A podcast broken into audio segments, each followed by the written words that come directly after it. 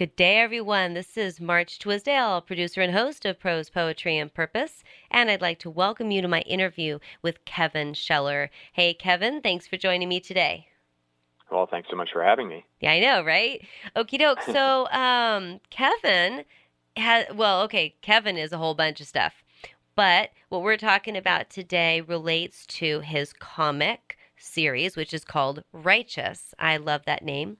Um, how about you go ahead and before we dive into this really cool list of stuff we're going to talk about, um, give my listeners a sense of who you are and um, sort of how you came to be doing what you're doing.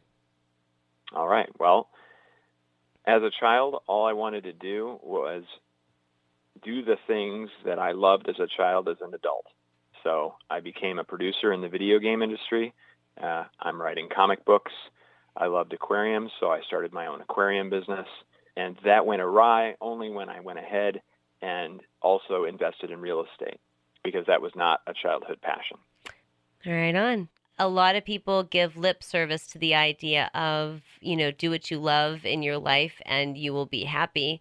Um, it sounds like you actually had the opportunity to follow through on that idea. And um, so that's what we're going to sort of be talking about today. Hey, folks, you are listening to March Twisdale on Prose Poetry and Purpose, which is recorded in the studios of Voice of Vashon. It's on 101.9 FM KVSH. Of course, you can also check out the show online at marchtwisdale.com, where we have a podcast set up for you and all of your friends who don't live right next door. Okie doke. So, Kevin, the way I found you was through Facebook, which I think is sort of brilliant. There's so much amazing, positive, incredible, and obnoxious stuff flying around in Facebook land. Oh, yeah. And um, in particular, you've, I mean, righteous, you know, that's like a really powerful word and some people are even scared of it a little bit so Oh, yeah. um, uh, let's just sort of start there and then we're going to move into some of the backstory I can't help but want to comment a little bit on your Facebook comment and, and how you said that Facebook is wonderful and has positive things. And what's great about that comment is that you follow what you love and you, you become interested in the, whatever you're interested in, you find on Facebook. And so you surround yourself with either positive or negative. So if you're a positive person, then you're inundated with positive stuff on Facebook. I think it's fantastic and beautiful. And if you're a negative person, unfortunately, you get surrounded by some of those negative things. And and so it's your choice. And I think that's huge and that that's the power of the internet and the power of people and the power of decision that we can choose whether we want to be surrounded by positive things or whether we want to be surrounded by negative things. So this is a story that originally was, hmm, I wonder what would happen if everybody suddenly woke up, changed, and they all just decided to help others over everything else. So at first, you know, that's a very positive, just ultimately positive viewpoint. And and that's that's what I envision, that's what I love to think about. But but the reality is that's not possible. That's not going to happen. So the idea then shifted to what if one person woke up and even though they had been living a very good life, a, a great capitalist life, uh, an entrepreneurial life, or something like that, and they were providing for their family, and they, and they were excited about the future, and they were going to get new business, and they were going to, you know, just be, be super successful. Mm-hmm. And all of a sudden, something changed. A supernatural event occurred that that changed this main character, and so now all those things that he thought were so wonderful before suddenly were not. And the only thing that he could do is help others. And what would happen to him as he tried to do that in the way that that society is set up right now?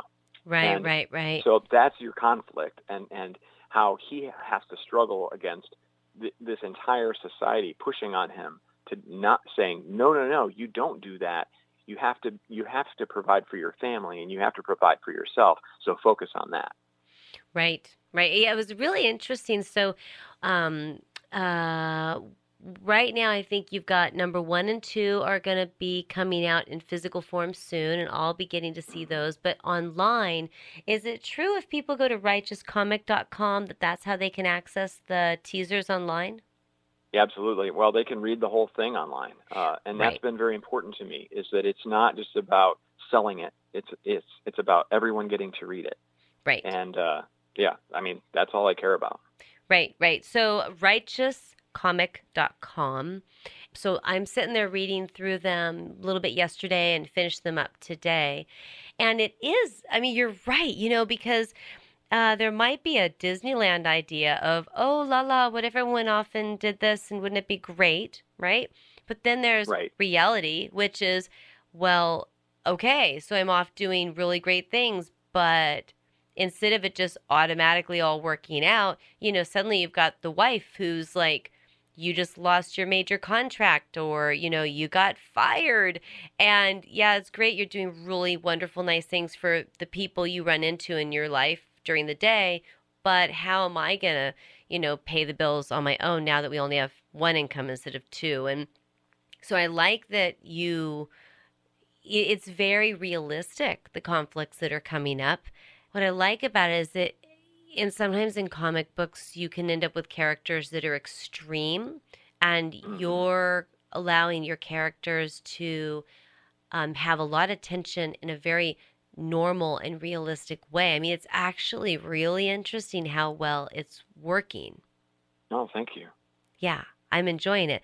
So um so okay. Everyone that i interview on this show any human being who takes enough time necessary to get to the point of publishing their writing and their work they all have a couple of things in common. One they're really driven. There's something Mhm. internal for them that is driving them. And um, usually they are trying to make the world a better place through their readers. Like they're trying to improve life for their readers and whatnot. So you have some inciting incidents, some experiences in your personal life that led up to this. Uh, why don't we go ahead and talk a little bit about your trip to Peru? Okay. Well, it wasn't a trip to Peru. Okay, right. okay, go ahead. okay. So it was actually uh, just a, a local experience where a group of us got together and, and we did a form of ayahuasca together. hmm So unlike if you if you went to Peru and you did ayahuasca, you do Mm. it for a week and you'd have a shaman there and you do all this crazy stuff. But but instead, it's in this case, it was actually a very short experience, and and we generally just use the main ingredient of ayahuasca, which is DMT, dimethyltryptamine, and uh, that is a substance that's found in all life. Uh, we we all have it in our brains. Uh, all animals have it. All plants have it, and uh, it's produced by our pineal gland. And it's believed that we even experience that, uh, or that is the main experience of dreaming. And it certainly has been found to be very uh, prevalent in the in the brains of those who have just recently died or who have had uh, near-death experiences. So, so Interesting. isn't that interesting? So it's believed that this is the substance and this is the thing that helps us have these near-death experiences. And and you know who knows what all this means, right? So Mhm. so, hold on. So this- ayahuasca is um, for people who are are sitting there thinking, I want to look that up on Google later and check it out.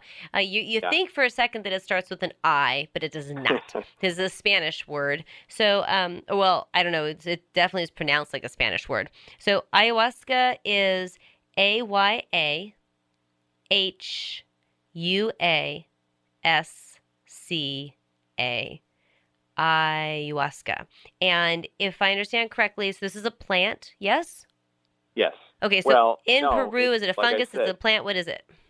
it, it is in a plant, and it Mhm. is the easy. The, again, the dimethyltryptamine Yeah. is the easiest to extract from particular plants, and the, the Ah. easiest is the one is is one that grows in Peru, and that's why everybody goes there. Right, right, right. What type of plant is that in Peru?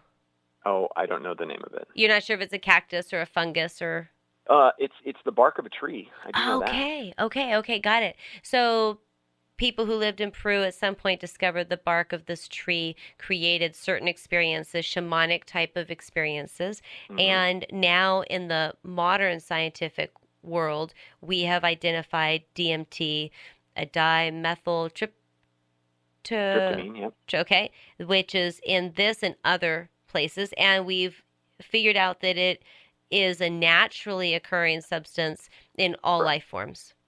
Yes. Okay, got it. Great. So you guys got together and decided to do some um, expand our awareness type of stuff.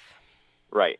And so mm-hmm. I think it's important to say that up until this point, uh, I believe that science was our only reality, mm-hmm. and uh, and that all the other concepts were kind of hogwash, and science had it all figured out. Uh, I was also a, a huge entrepreneur, as I said before. I did real estate and and started my own businesses and, and all that sort of stuff. So, mm-hmm. uh, you know, and I was raised in a very positive environment where that was encouraged and, and you would be judged based on your success in society and you needed to um, save for your retirement. All these things were very much uh, drilled and instilled in me. Mm-hmm. In Sounds like some pretty way. standard American viewpoints. Absolutely. They really wanted me to succeed and they wanted me to be happy and so on yeah. and so forth. So, of course, I, I looked at that as this is the most important thing. So I have this ayahuasca experience, and I would have to describe it uh, as as simply I'm just sitting there minding my own business, and I feel a little bit of an upset stomach, and I and I think, gosh, boy, I'd really like to not feel this right now. This kind of feels uncomfortable, and another voice uh, that I would not say that is my own, uh, and I would actually say that it was a thought. I had a thought that was not my own thought, and it kind of told me how to sit in such a way that I would not experience this discomfort. And so I listened to it and did that. And suddenly my discomfort went away. and my pose was very specific. You know, my hands had to be just so and my legs had to be such just so. So I did this and it went away. So wow. it quickly proved to me that, hey, I'm here to help you. And so I started asking it questions. I asked this mm. other thought that was going on in my head questions, and it started answering. And I, I got to speak to it for about 30 minutes, maybe 45 minutes. Much of it I don't recall, but there are a few very specific things. And uh, there, I'm going to tell you two of them. Mm-hmm. One was I asked it, how should I live? And it said, well, you need to love more. And I thought, what? You know, I love, I love people. Like, what are you talking about? Like, I'm good. You know, I try. I, and and immediately it showed me this this planet. I was looking, you know, with my eyes closed, I could see this planet, and and I could see, and I knew, I guess, that I was the planet in this uh, scene, and then there was this kind of gap. I would say it was almost like an atmosphere that went around the planet, and then outside of that gap was beautiful nebula and and you know this awesome universe and that to me was represented. That was everything else. So there was me, there was everything else, and there was this gap between me and everything else. And that's that's what was happening. Is that there was a wall, there was a blockage, there was a space that I could not love everything else, and it could not love me because of me. Super, super interesting. Then I, you know, as I was saying that I was into this into this real estate thing. I mean, I talked to it about wonderful, beautiful, amazing things, right? Mm-hmm. But I eventually came back to this one, and and this one sticks out to me so well because, you know, I had ten rental properties or something, and they were they were doing okay, but they weren't doing amazing or anything. So I kind of said, and I felt selfish even in asking this this whatever this was entity from another dimension is what it felt like to me, and I said well, what about the real estate thing? You know, like how's that going to go? and uh, it, it seems so Earth-like. You know, like what am I doing? And, and after and it, it, quietly chuckled, it responded. right. It said, it said, well, we don't want you to to to to fail, but we would, don't really want you to succeed either. And then again, you know, I'm like, what? Well, why? You know, I, I'm doing, I, I'm providing housing for people, you know, and I, and and I'm I'm doing really well. I'm making sure that their that their houses are in great shape. I don't let them suffer for very long for like some sort of leak or problem or whatever. Mm-hmm. And, and it was just kind of like you know, shut up, you. And it and it said we only have one word for for this. And I, I okay okay. And and I have never said this word to myself. I had never even considered the word related to me in any way, in any fashion, ever. Other people were this, but not me. Mm-hmm. And it said greed. Mm. And I was like, what? What are you, what are you talking about? I, and, and I have had, I don't know how many years it's been now, four years to think about that statement. But that statement changed everything in the way that I look at all of life and and all of society. Mm-hmm. So, what did it feel like? What I what definition, so to speak, of that word that can be used in so many ways um, resonated with you or um, came to mind for you? Well, at first, I, I just didn't believe it, and and so I'm sure it took weeks before I, I was able to assimilate it and and start to apply it to myself. And, and essentially what I was doing with real estate was trying to set up uh, an income that, that didn't require much of my effort. So I didn't want to have to work for the rest of my life. I wanted to be able to just sit around and money just comes in the mail as a check. Mm-hmm. And so I was essentially taking advantage of these people. I'm charging them a rent that is higher than what I have to pay out. And mm-hmm. so this is, if I continue to accumulate these properties, this is me just taking in money and not really helping anyone. Yes, you're quote unquote helping someone, but not to the same level as really helping somebody who really needs to be helped. Right. Right, right, right, right. You know, I have a I have a close friend and we've we've done co-writing together and we've co-parent like we you know, we've grown up as parents together with our kids and whatnot. And one mm-hmm. of the concepts that she was really focusing on about seven years ago and was doing some writing about was the concept of enough. And okay. that in this culture that we live in, in the United States of America at least, that, um, you know, there's, we do not focus very much on a desire to have enough. We don't even necessarily have an idea in our head of what enough would oh, be. If you were to say, right. you know, how much do you need to be happy? Like right. most people just sort of stop and they look at you and they don't know. And so they mm-hmm. name some huge monetary amount that they figure would be guaranteed to never fail them. Because rather right. than being focused on enough, we are heavily focused on lack, scarcity, and not enough and, and dry and running away from that as much as we can and fear and fear is a right. very important part of that and and right. fear is based you know we fear is why we're alive right now because our ancestors had to survive very difficult times they had right. to worry about they couldn't just go turn on a faucet they had to get their turtle shell and they had to go to the river and saber-toothed might, tigers might be there to eat them mm-hmm. so fear was a very important part of their daily survival right whereas in in this society fear is not nearly as as as important but we're still equipped with it we yeah. haven't evolved past it so now we apply it to everything. So mm-hmm. every situation that comes up, we, we go ahead and say, our biggest survival emotion, the most important thing that we're supposed to do is fear this, fear, fear, fear. Oh my gosh, you might do this wrong. Or you might do, and and and it's completely unnecessary because we live in an age of abundance. Actually, mm-hmm. I'm actually in the middle of working on a book with another person. It's sort of going in the direction of sociology and trying to help people figure out what is driving them to think, behave in certain ways that they're not aware of. And if you can get aware of it, then you can decide whether you actually want to do it that way or not. And, um, you know, that whole idea of, oh, we're not instinctual. Animals they live on in- instinct. We do everything by mm-hmm. choice. Everything is an intentional choice, and we're totally self aware, like, ah, wrong. So, you know, the reality is we've got this really intense instinctual reptilian brain that is driving us in so many ways, but we mm-hmm. under recognize it. Right. And, and you know what? The other thing that I've always wanted to try to get across to people is that even those who are can push the button and make 35 million people do something they think they're doing the right thing. They don't think that they're being evil. Mm-hmm. They don't mm-hmm. think that they're being bad guys. They think, well, this is going to produce the most for me and my family. I mm-hmm. have to mm-hmm. make sure that they survive and that my children do well and that my, you know, everyone, my beloved are are successful in this mm-hmm. world. That's that's very important. So they're doing these horrible things but but they don't realize that they're horrible. They think that they're just helping their family, which is the exact same transformation that I went through, where I realized that wait a minute, what I'm trying to do is just I'm just being selfish. I'm just trying to bring in money for myself, uh, be the capitalist that I was raised to be, mm-hmm. and whoever you know, whoever else don't really care. You figure yourself out. I'm going to figure myself out, mm-hmm. and and that I think is the is the big divide between those who help people and those who don't. Right. Right.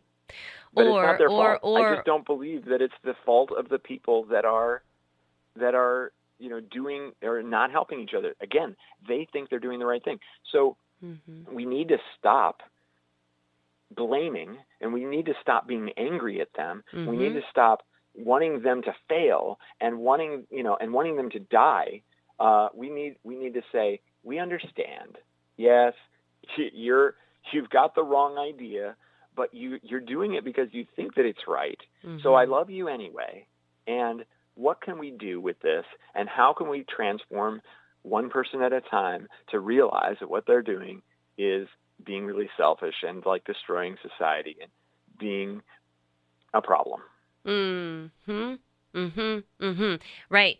Right. I mean, you know, anything that becomes a saying has inherent validity. That's why it's a saying, you know? So, like, you know, the road to hell is paved with good intentions. You got to love. Yeah. if you love everybody at all times, no matter what they do, then the path is clear. It's clean. It's you can relax. You can take a deep breath and go, mm-hmm. we're all going in the right direction because we love each other and all life.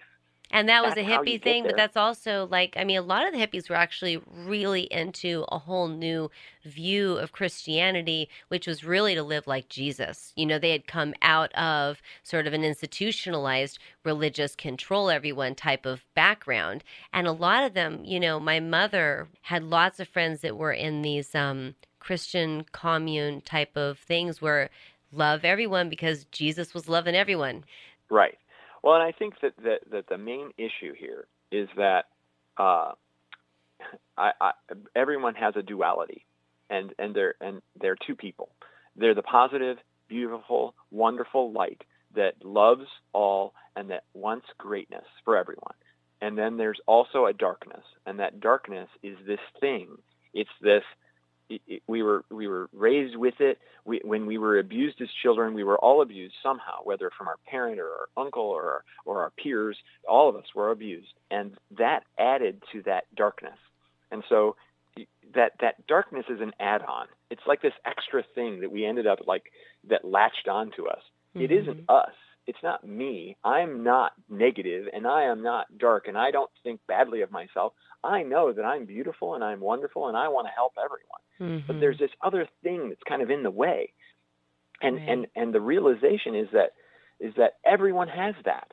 Nobody is immune to that. And right. so when we look at our at our at our current president and we go, "Oh, I don't like that guy." Well, unfortunately, that darkness really got a hold of him and it's really overtaken him. But he's a beautiful, wonderful person underneath all of that. Everyone is. And as soon as we realize that and we can help people get rid of that negative part of them, mm-hmm. then we can all go in the same direction and we don't have to fight over anything anymore. I I, I know yeah. that I'm very optimistic, but it's it's that simple. Yeah, well, I mean, all you have to do really is look at babies. That duality that I was talking about a minute ago is very much in play here, mm-hmm. and and that that individual who has picked out these people and said that they are bad mm-hmm. is believing in that dark side of them and is and is subscribing to it. Mm-hmm. But that dark side of them is not them. They're the pure baby. I like that analogy. Mm-hmm. So, so so if you go to your baby self and you observe everyone from your baby self perspective, mm-hmm. then you have a much better chance of helping everybody else around you get to that as well. Right. I don't tend to talk about names of people in general if they're politicians. So there was a person who really, uh, unfortunately, used this word, the deplorables, um, to describe millions of people that she doesn't know she's never met and who all have probably incredibly um, authentic and valid reasons for why they may be behaving in a deplorable way, in her opinion, but they're not doing it because life is great and wonderful and perfect for them. They're in Right. a state of suffering, which is what made Right. it so egregious to then just want to dismiss them with that that label. That so, blatant- um, Yep. so it's sort of like even though I don't like that that woman did that and I and I can't know the reasons behind it and all that, but you know like um when a person gets into that place even then the light is still there in a way because probably they're trying to get to something that they think needs to happen is justified and positive. So, you know, the, so we like to um uh, people who self label themselves as liberal progressives will like to hate on people who are white supremacists, for example. But when a Sure. person is a white supremacist in behavior and um, attitude and expression, inside is someone who along the way got really, really scared and they have children Fear. now and they want their kids to be safe and they think they've Right. figured out where the danger is which allows them the power to protect their child because they've now pinpointed what they think the danger is so even then ironically that's a form of love almost Yes. And guess what it is also? what It's righteousness. They believe that they are being righteous in that in the persecution of those who are not. mm-hmm so that brings us back to the name the very powerful and interesting name of your comic series why did you choose righteous Interesting question. Well, you know, it's funny that you should ask that because just the last couple of days I've been kind of I I, I question it. I mean, I have to be honest because righteous has a Christian uh, association with it, mm-hmm and and that's been it's been a little bit of a battle, and I think it's going to continue to be a battle as it grows in popularity, um, because the Christians unfortunately took over that word. Hmm. It's, it's not, you know, it's, that wasn't my intention. The word is is a beautiful, fantastic, and amazing word, um, and it just so happens that the Christians have used it, and it's also been used in a negative connotation, as in self-righteous. mm-hmm So when I originally thought of it, it was simply a a powerful word that described doing the right thing. right which is- How I pictured our our main character as doing the right thing, and and I want to go back to political. I have to yeah uh, because Bernie Sanders is a very important part of of righteous. So we're we're watching Bernie Sanders as he's doing his presidential run, and so many of us who were fans of him, of course, watch the videos on YouTube of him 15, 20 years ago, where he's Mhm. you know pounding his fist on the table and arguing over some crazy thing that that you know that now at that time we probably thought, oh gosh, I, this this creates a coot, you know, why I know, does he like gay up? rights. Like, really? right? Because right, like nobody, everybody knows that we're doing this because we're kind of corrupt, but it's okay because that's how you know, that's how politics works. Why are you trying to be so righteous, Bernie? Like, what are you doing? So you can totally imagine how all the congressmen and the senators have got their heads in their hands and they're just going, "Oh my gosh, would this guy shut the f up?" Like he's just going on and on and on, and and and you know too, if we would have been watching it, we would have said, "Well, you know what? Uh, those, the, the rest of the congressmen are right. Shut up, Bernie Sanders. What are you talking about? The, the, the way that the world works is you have to, you know, kind of be corrupt. Like that's how politics works, guy. Like you're in the wrong business. Now, but now today we all realize, oh wow, he was really doing something amazing. And and really what he was trying to do at all moments of every day is help people. All he Mhm. wanted to do is make sure that the people that were in the worst possible shape were at least fairly treated. And and that goes to people who, you know, the poor, uh, the Palestinians, like whoever, that, that people were being mistreated. He wanted to make sure they weren't. So, Mhm. you know, wouldn't it be amazing if everybody kind of took on that concept and took on and that part of themselves and and that is really one you know the, one of the main reasons that I said, oh, imagine everybody wakes up and wants to do the right thing or wants to help others. It, Right. It's can you imagine if everybody woke up and they suddenly became Bernie Sanders? Mhm. All he always wants to do is help people. So why? Why are there not people who have such wonderful opportunities to access power and to have such a positive effect and then they don't Bernie Sanders it. I mean, you know, right? like, because they can't be granted that power if they're Bernie Sanders. Yeah. So the only way that it's going to happen is if, if somebody gets into power and they have a transformation, mm-hmm. like I did, or Daniel Price in the comic book, or many of us have, while after they've already gotten into power. right, right, right, right. You're right, Dan. I love that you did that on purpose, didn't you? You had your character land this really amazing contract that had, was ethically questionable, but he mm-hmm. got it first while he was that type of um, frame of mind, and then right. after that. He, he has the change of heart, so to speak, and then suddenly he's like, "Oh no, I can't." Yeah, you did that on mm-hmm. purpose. I love how writers think. They're like, how can I create this scenario and make it happen? Okay, okay. So I need to do a station identification um, really quickly because I want to make sure that folks that have just joined us know who they're listening to. Hi, everybody. If you have just joined us, my name is March Twisdale. I am the producer and host of Prose Poetry and Purpose. And today I'm having a great time, obviously, talking with Kevin Sheller. And honestly, folks, I, I just want to throw a shout out there to everyone who continually stays engaged with Voice of Vashon and helps to keep us on the air. We have two beautiful studios, thanks to all of you. It is so wonderful to be a person who produces for Voice of Vashon and to feel so supported all over this island every day. So thank you very much. And so now back to the interview. I am talking with Kevin Sheller, who has produced I guess that's the right word for it, created. You have not created this alone. You are working actually with um, uh, the, some artists who are doing the artwork, and you are doing mostly the the concept and the wording. Is that true? That's correct. Yeah. So I'm writing the script, uh, and uh, Joseba Morales, who is in, uh, you could say it much better because you've got your you've got a much better Spanish accent. he he lives in Spain uh, he's the main uh, artist oh. doing pencils and inks, and then uh, Gab Contreras, she's in Peru, interestingly. Yeah. And uh, she does the coloring, and then I have an editor um, and uh, a, a flatter. So you know, there's a number of folks mm-hmm. that, that put together a comic, and and really, it's not too dissimilar to the video game industry, mm-hmm. uh, where you have lots of folks that come together and and and and there's a producer that oversees it and makes sure it all gets done and gets done right. So it's been very natural for me. Yeah. Very cool. So how are they feeling about the launch and the the final product? I mean, what what are what are they thinking about it? As best you can speak for them. Yeah, it's it's interesting because this is one of those situations where I've never spoken to them.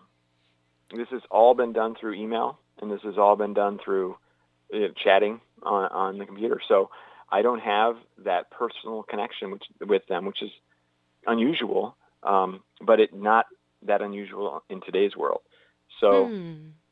they they both seem to really like it, but I couldn't say like you know great stories about how much they like it. Mm-hmm. Well, okay, very very interesting. Yeah, I mean but a I lot. Have of... had, Go ahead. I I've had a number of folks that have reached out to me that are fans of the comic. Mm-hmm. And I've had a mm-hmm. couple of different people who have said things like, thank you very much uh, for what you're doing here. It's actually made me do something different in my life. Mm-hmm. So I had one mm. person who was working for a corporation and she wasn't very fond of the practices that they were doing because she felt like they were a little bit underhanded. So she actually went to the CEO. She said, I can't believe I'm channeling a comic book to go do this. uh, I went I went to the CEO.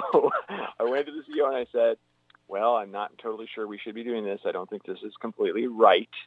And and the CEO said, "Oh, well, thank you for bringing this to our attention. I think you're, you are correct."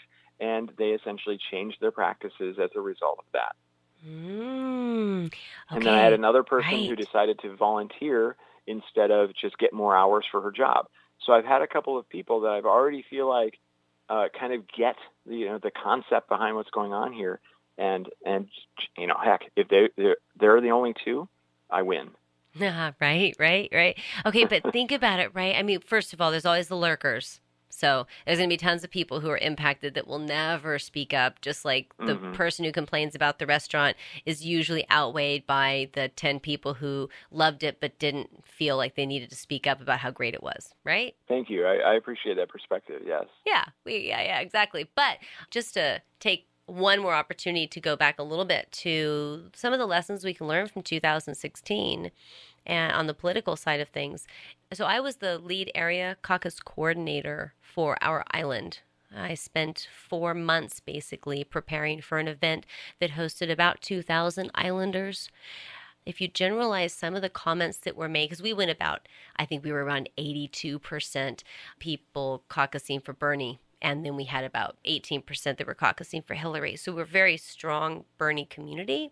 But the people who were caucusing for Hillary, some of them really wanted a woman in the White House. Okay, so I Yeah. understand that. That was very Yeah. important. There was very specific demographics that really felt like that needed to happen. Um, but the other thing that came up over and over and over again were people who would say, I really love Bernie. I would love it if he was elected.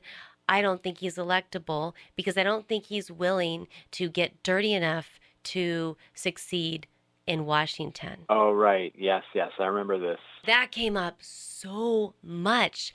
And Yeah. and your your story about this person who said I can't believe I'm channeling, you know, a comic book, that person took a risk and went ahead and stepped outside of convention because she she or he um, felt willing to um, to try to get to the better way that it could be done. Right. And I think that there's so many people. The um, the this is not uh, this is not the same as the lesser of two evils. That's Mhm. also a major problem in America. But this is more of the, gosh, you- yeah. I just I don't think I can actually get what I really want. So I'm going to aim low, which makes it more likely that I'll get to what I aim for. Right. There's there's an Einstein quote that I'm going to murder here, but I, it's something like I'll look it up. it, okay, you can look it up, but it's something like you know those who actually believe that they can change the world are the ones who actually do. Okay, looking it up are now. crazy enough. They're crazy enough to believe that they're going to change the world. Are the ones who do. Right, right, right, right, right. We have to find this one because I really like that, but I want you to be able to not murder it. So, um, But the um, murdering was funny, wasn't it? It was hilarious, absolutely, of course. But I now I really I, I now I want to know what he really said. so let's see here. Um, all right, maybe I'll have to look it up later if it doesn't come up quickly. Okay, so say it one more time in your in your murderesque way. okay. It is something like if you are crazy enough to believe that you can change the world, then then you're the one that actually does. Belief. And it goes back to fear again, you know, Yeah. and and and it goes back to that weird it thing that I've been talking about as well. That that darkness that's in all of us that says you can't do that, and it's and it succeeds when you when you fail. Like there's the pure, beautiful, loving, wonderful part of you that that succeeds when you succeed, and then there's the dark thing that says, "Haha, see, I told you, you're no good, you suck, and when you fail, I get bigger." And so who are you going to feed? Why would you feed the one that feels good when you fail? Feed the one that feels great when you succeed. yeah. And yet it goes back to what happens to those perfect little babies. Exactly. Yeah. The Because I mean, little babies can only succeed. Yeah, how do you learn how to walk? It's because Yeah. you aren't developed enough to sit there and tell yourself that you will never be able to figure out how to do it. Therefore, you just try until you until you get it. Right. Yeah. Yeah, Right. yeah, yeah, yeah. You fall on your face and you fall on your face and you fall on your face. Are you embarrassed? No, you haven't learned that yet. And, and embarrassment is another one of those things. It's encouraged by it. It loves it when you're embarrassed. It loves to make you feel as embarrassed and as stupid and as worthless as possible because it succeeds in that situation. Hmm. So here we have, you know, a comic series, right? And um, probably like many of them out there, it's just really deeply imbued with a, a, a lot of um, serious issues and thoughts. Um, I, I do actually, you know, I don't like um, movies that are lots of just like random violence and things like that. But I can tolerate a little bit of random violence as long as there's, you know, a real ethical question that's being asked and that Mhm. that characters are being challenged to grapple with and and and understand where they actually are going to come down. In particular, where am I going to come down when it comes to my action? Joan Baez has this. There's this beautiful quote. It's on my sig line, my email signature line. Um, action is the antidote to despair. And so Okay. I, I think um, you were talking earlier about um, the what I wrote down as my note after you told me a, a story is sort of the profound joy that we experience when we help others. hmm And I think because you're touching upon this, you know, here's this person who wakes up and just really has this compulsion to want to help others, just wants to help others, and it feels so good.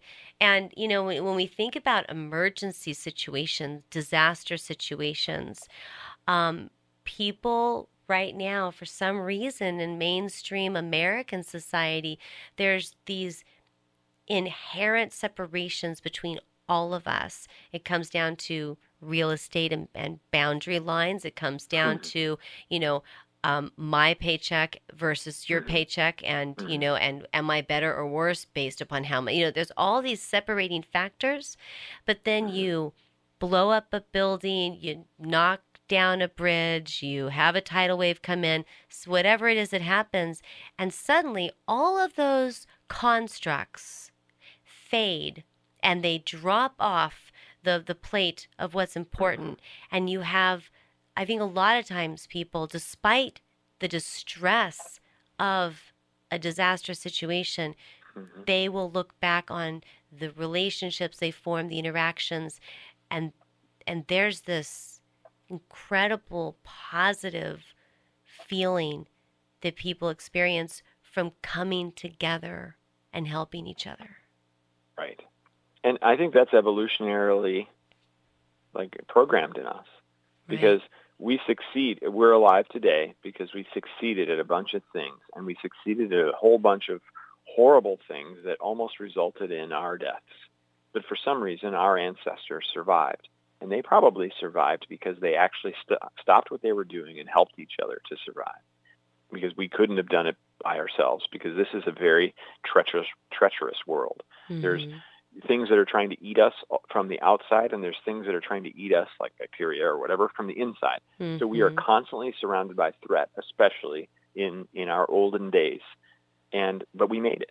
And we Mhm. made it through a lot of perseverance and a lot of teamwork. right And we might be faced with that again. Well, yeah. I mean, so far on planet Earth, there is no empire civilization that has um, avoided collapse. Right.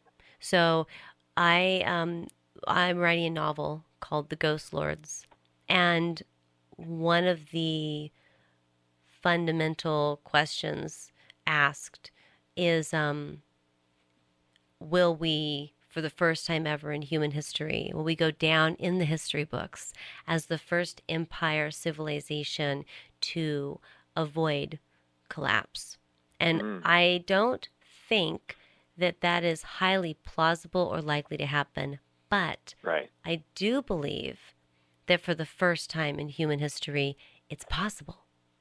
And I Hmm. think that the internet and the ability for common people to connect with each other all over the planet is the difference between now and every civilization that has preceded us. The ability to communicate Yes. and therefore, as you were saying a minute ago, to come together, work together, cooperate, and overcome. And Right. um, so, will we or will we not? Okay. So I've, I've, I, have you heard of permaculture? Absolutely. Yes. Okay. So I, I'm a per- permaculture design, you know, cer- certified, whatever. Permaculturist. You're a certified permaculturist. I am. I'm Yay. a certified per- permaculturist. Well, and- wonderful. Wonderful. Yes. And so that's a very important thing because we can create abundance very easily if we use the practices that permaculture teaches. And and we instead we're using monoculture, which Yeah. destroys the the the fertility of the planet. So Mhm. there's so many things that we could do, and if it weren't for the internet, I wouldn't even know what permaculture is. Mhm. So- It, that it, it is it is very possible for us to learn enough to go, wait a minute, everything we're doing is kind of wrong, and here's some better solutions. They're not perfect, but we can figure it out. Yes. Yes. Yes, we can, as Bernie Sanders said all year long last year, together there is nothing that we cannot do. Right. Yes. And if you watch your your favorite whatever it is uh, Independence Day movie, it's the it's the the the human race that rises above because we're so adaptable and so determined and, and yada yada yada and defeat the obviously much more powerful invading species. And there's there's truth to that. That's why that movie was successful. There's truth to that. We want to survive. We want to succeed, and we want to be happy. And so we do amazing things when that happens. But Mhm. unfortunately, we generally need some sort of horrible threat for us to really wake up and go, wait a minute, we better Right. do something. We can't just let this stuff continue to happen as it is. You know, I think the better movie, and it's um, to sort of illustrate that point, um, because it, it misses a lot of the uh, sort of obnoxious um, aspects that come in the, the movie you mentioned, is I think, it, what's it called? It just came out like in the last six months or something. Arrival? Is that it? Oh, I haven't seen it yet. I the really big giant pods that come down, you know, I, I think it's Arrival. I'm going to look it up right now. Hold on. I want to make sure I'm not steering people wrong. To. It's probably right. Yeah, I, do- I do need to see that. But uh, yeah, I like the I like Yes. the So, but Independence Day reference because th- that's a very very popular movie, and and everyone, no matter what their kind of political stance is, believes in that movie. Yeah, yeah, yeah. Well, of course, because you know it's a World War II concept. We Right. overcame, you know, the the Germans or whatever. You know, we came together, we defeated the Jap, whatever. I mean, you know, so yeah. But no, Arrival, Arrival is the name. You are gonna like the movie. Oh yeah, I know I am. Yeah. I've heard about it, and many people have said you haven't seen this yet. Right, So, right, yeah. Okay, so see it this month at some point. Get it on, you Mhm. know, get it on. What do you do? I don't know. Go somewhere, get it, stream it, and then and then tell me what you think of it when you've when you've Okay. watched it. I will. Okay. All right, good. Okay, so we are running out of time. hmm We have also, believe it or not, covered everything on our topic list. Well, I think. I think there was there was one item that we haven't hit yet, which, was the future. What is the future of the comic?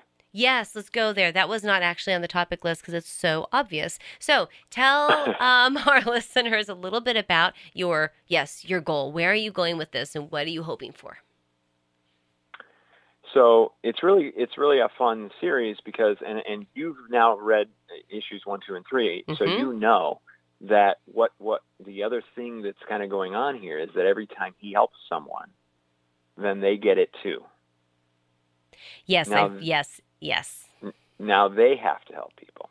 Mhm. And so this is the the part of the story that, that's going to take it very far, and we're going to go for a long time. I would, yeah, it, it's kind of funny because of course I'm I'm creating this comic book and I'm spending my own savings to to pay the artist to make this thing, and and so when I first wrote it, I was like, okay, let's get this done in about six issues, and then we're done, and we don't have to worry about it, and we'll pay them, and we'll move on. right, but, right, but right. unfortunately, it's turned into something much much bigger than that. Mhm. And so uh, this is going to go for, I don't know, 20, maybe 30, because Mhm. there's so much more to tell as more and more people get it and, and start doing the same thing and Right. how that ties into a much more global and epic scale. And there's going to be so many opportunities to talk about all the things that we do right and that we do wrong in the society. So I am Mhm. super excited. Uh, and my greatest joy is writing another page and or receiving another page from one of my artists. Mm-hmm. Mm-hmm. So let me ask you real quick. Um, you know, when if I if I have um, a fiction writer and I ask them what genre they write in, you know, they can rattle off you know, what it is romance, drama, historical Sure. fiction, whatever it is, right? Okay. Uh-huh. So I created a term that doesn't exist out there. So uh, that Okay. I believe that we need more writing in this genre because it doesn't Okay. exist. There's not a genre term for it. And what Sure. you're doing is essentially this, and it's what I do. It, basically, I Mhm. came up with a term to describe what I'm trying to do. Cool. And um, so I want to throw this out there a little bit, and you can think about it. okay. Um, so there's dystopian and utopian. We all Uh-huh, understand right. those, right? Okay. yeah. The problem with both of them is that they are almost always, and I say almost only because I haven't yet seen an alternative. I would say almost, I would say always, but there probably is is the random thing that stands out. But they're almost always in the future, so far in the future that it's a world that is very foreign and alien from the current world. Right. So we don't know how we got there. yeah, it, well, but more to the to the point is that what Katniss Everdeen does is really great and wonderful in her world. But if I, as a 15 year old reading this book, become inspired about the issues, the overall issues of the story, I cannot go out and do what Katniss Everdeen is doing because the Capitol doesn't exist. I'm not living in District 12, you know, and mm-hmm. and and I live in this world, not in her world. It's very Right. much like science fiction. You can Yeah. write stories about an entirely different planet and cover normal human issues on that planet. But if you have a reader who's inspired, they just can't jump on the dragon and go chase down the bad guy because there's no dragons, right? Right. So, um, so what I, but the reason people write dystopian and utopian is because they want to analyze current problems and they want to create characters who explore ways to overcome those problems and they're hoping to inspire their readers to think yes in the modern real world of today i want to overcome these problems too Mm. so you have this goal that you want to influence people so that they, you know, like 1984 was written to open people's minds to the potential of what could be done to them if they weren't paying attention, right? Right. So you have that, but it's done in the future. So that's not directly applicable.